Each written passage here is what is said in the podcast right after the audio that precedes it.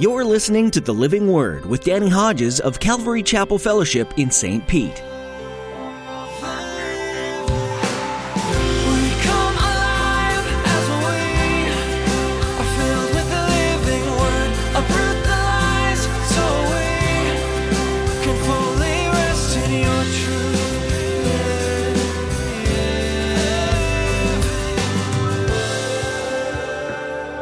As long as I'm willing to openly, unashamedly confess in the world I live in that I'm a follower of Jesus Christ, I'm a Christian, I'm a follower, I'm a disciple of Jesus Christ, guess what? I'm protected from the evil one. And so are you.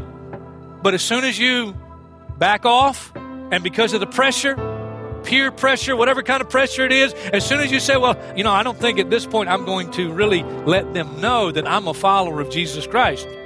At that moment, you've just given in to the enemy. Are you willing to confess that Jesus is your Savior? You may say yes, and that's easy in the privacy of your own heart or when you're with other believers, but will it hold ground if someone challenges you on it? In today's message, Pastor Danny will tell you how important it is to take that stand. By admitting to yourself and to everyone around you that you're a Christian, you're untouchable by the enemy. He may do his best to knock you down, but he can't take you away from Jesus. Now here's Pastor Danny in the book of John, chapter 17, with today's edition of The Living Word. I want to spend the last few minutes of my time honing in on one aspect of the ministry of our great King Priest, Jesus. And we read it, the last part of verse 25. Those who come to God through him, he's able to save them completely. Why? Because he always lives to intercede for them. Always lives to intercede for them. That means that right now, listen to me, literally right now, while we're sitting here, Jesus is at the right hand of the Father, and he's interceding on the behalf of those who believed in him, people like me. He's interceding on my behalf. Intercession, that means pray. He's praying for us. What's he praying? Excellent question. Leave Hebrews. Spend the last few minutes of our time John's Gospel, chapter 17. John chapter 17. This is a prayer that Jesus prayed just before he went to the cross. I'm so glad God recorded it for us. Gives us great insight into his intercessory ministry, not only then, but still now for us. John chapter 17 says, Verse 10, he says, Father, all I have is yours, and all you have is mine. And glory has come to me through them, my followers. I will remain in the world no longer, but they are still in the world, and I'm coming to you, Holy Father. Protect them by the power of your name. And this whole section has to deal with protection, the name you gave me, so that they may be one as we are one. While I was with them, I protected them and kept them safe by that name you gave me. None has been lost except the one doomed to destruction, so that the Scripture would be fulfilled. That's Judas.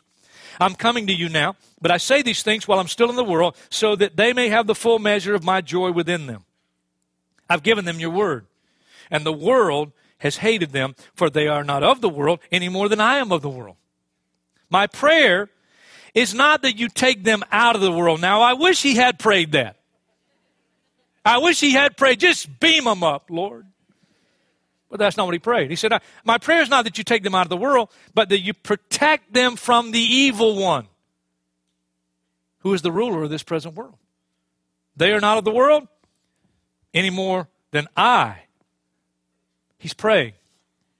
He prayed it then. Guess what? He's still praying it today. Praying for my protection. And if you know him as Lord and Savior, praying for your protection. Protection in this world, that as we live in this world, because we live in a world that's ruled by the evil one, that we will be protected. Now, how does that work? Well, the protection is connected with his name. Here's the bottom line. As long as I'm willing to openly, unashamedly confess in the world I live in that I'm a follower of Jesus Christ, I'm a Christian, I'm a follower, I'm a disciple of Jesus Christ, guess what? I'm protected from the evil one. And so are you. But as soon as you back off, and because of the pressure, peer pressure, whatever kind of pressure it is, as soon as you say, well, you know, I don't think at this point I'm going to really let them know that I'm a follower of Jesus Christ. At that moment, you've just given in to the enemy. You've just given him foothold in your life. Remember what Jesus said to Peter? Peter, Satan has desired to sift you as wheat, but I've prayed for you. When you've turned back, when you've repented, strengthen your brothers. Peter says, oh, no, Lord, never going to happen. You know, I won't have to turn back, repent, because I'll die with you. This very night, before the rooster crows, 3 times you'll deny that you even know me. 3 times you won't be willing to confess my name. You know the story. And then those few hours when Peter was not willing to openly, before the world, confess that he's a follower of Jesus Christ, Satan had his number, just like he'll have your number and my number. And Jesus is praying. He's praying.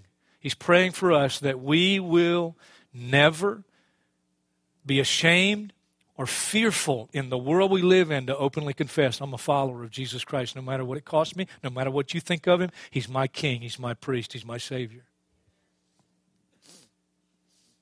They overcame by the blood of the Lamb and by the word of their testimony. If you suffer, it should not be as a murderer or a thief or any kind of criminal or as a meddler. However, if you suffer as a Christian, don't be ashamed, but praise God that you bear that name. His name is Jesus. Come on, say his name, Jesus. That's his name, Jesus. When I confess him, Jesus, I'm a follower of Jesus, and I'm not ashamed of it. And when I confess his name, he protects me from the evil one, because the evil one wants to get at you and wants to get at me. You know, it doesn't end there. Look at John 17, verse 17. Sanctify them by the truth. Your word is truth.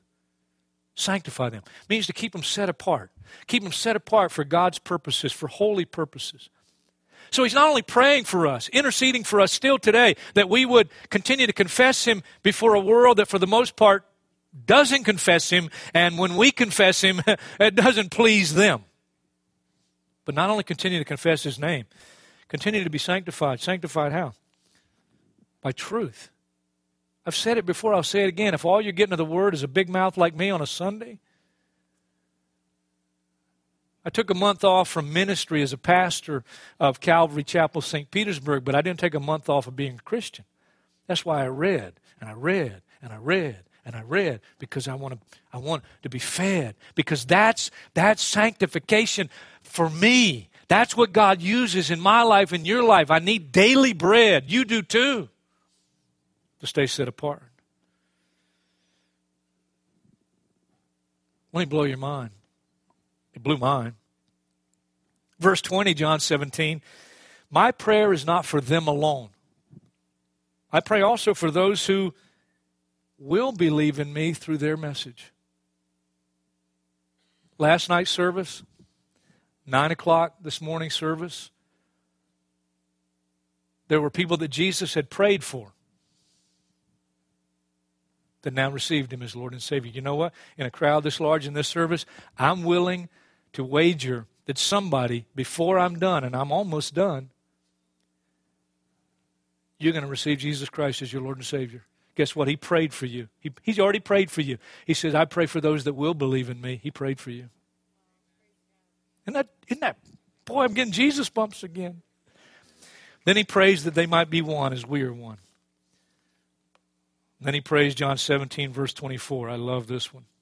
Look at verse 24 if you're there. Father, I want those you have given me to be with me where I am and to see my glory, the glory you have given me because you loved me before the creation of the world. Isn't that amazing? Jesus prayed for me, and if you know him as Savior, and if you're about to know him as Savior, he prayed, and he said, Father, I want you to know, I want them to be with me. And I will be. John 14, the disciples are all bent out of shape. They don't understand what's happening. Jesus has been repeatedly telling them what's going to happen on this particular trip into Jerusalem. He's going to suffer. He's going to die. He's going to rise again. But they never heard the rising again. They just heard the death stuff. And he said there in John 14, where I go, you can't come right now, but you will come later. Where are you going, Lord, and how will we know the way? He says, I'm the way. And what did he say there? He said, don't let your hearts be troubled. You believe in God, believe also in me. In my Father's house are many mansions. If it were not so, I would have told you. I'm telling you the truth. I'm going there to prepare a place for you. And if I go to prepare a place for you, I'll surely come and receive you, that you'll be with me where I am. Is that cool? He prayed for us, and he has a desire. Listen, he has a desire for me to be with him even more than I have a desire to be with him. And we are going to be with him one day, forever and ever and ever and ever. We live in the light of a wonderful covenant. We serve a great high priest. He's our king. He's our savior. And in him we have an everlasting intercessor.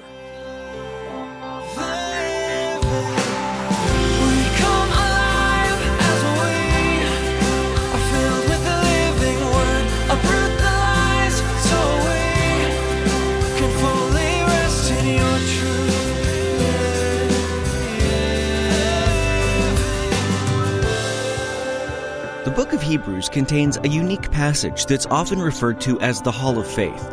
This section gives you a synopsis of people who followed their Creator without knowing the end result or with having each step laid out for them. These icons of trust were definitely not without flaw. Their journeys weren't free from trials and tribulations either, but they came back to their faithful Heavenly Father time and time again, trusting that He would fulfill His promises. God used these ordinary men and women to accomplish great things in their time, and to set in motion kingdom work that would continue to change lives for countless generations to come. We're so glad that you joined us today to study the book of Hebrews with Pastor Danny Hodges here on The Living Word. If you missed any part of today's teaching or would like to explore more of Pastor Danny's teachings through the books of the Bible, visit ccfstpete.church and click on Sermons. You'll be directed to our YouTube page, and we'd love for you to subscribe. When you do, you'll be notified by email every time we post a new message. If you have any questions for us about what you heard today, or if you'd like us to pray for you, please email us. Our address is info@ccfstpete.church. Again, that's info@ccfstpete.church. We count it as a privilege to lift our valued listeners up to the Lord in prayer. That's all we have time for today in our study of Hebrews. Join Pastor Danny next time to continue digging deeper into Scripture, right here on The Living Word.